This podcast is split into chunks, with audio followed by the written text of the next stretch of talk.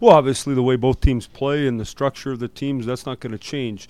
Uh, the players that have been dominant and the players that have scored on both teams, all those things, the goaltending. So there's lots of things that carry on, but uh, let's not kid ourselves. The hockey at this time of the year is much different. You focus in on one team, and you got to find a way to uh, will them night after night. This is gonna. I think this is going to be a real tight series. I think they play fast. I think they got good structure. They got good goaltending.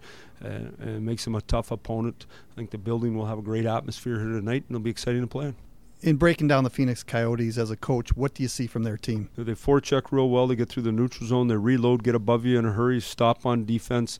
Uh, no different than Dave Tippett team would do, and and I think uh, they got a real active back end that really jumps to get the puck moving. I like their depth.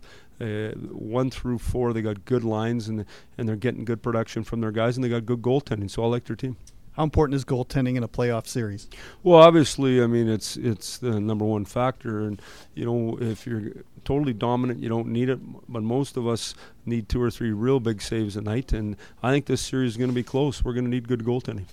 Specialty teams, how important is that?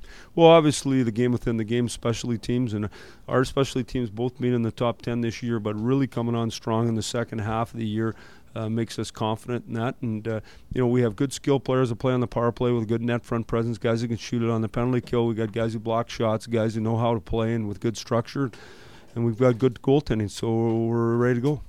Mike, final question. The team starting on the road, is that any difference than starting at home? Well, obviously, but I think it's a great thing for us. There's going to be a good atmosphere in this building. The great thing about hockey, all you got to do is get prepared for the first shift, and you get to come off the ice, take a deep breath, and get ready for the next one. And so, you know, we're going to enjoy the rest of the day here and make sure we're prepared. All right, Mike, good luck in game one just around the corner. Thank you.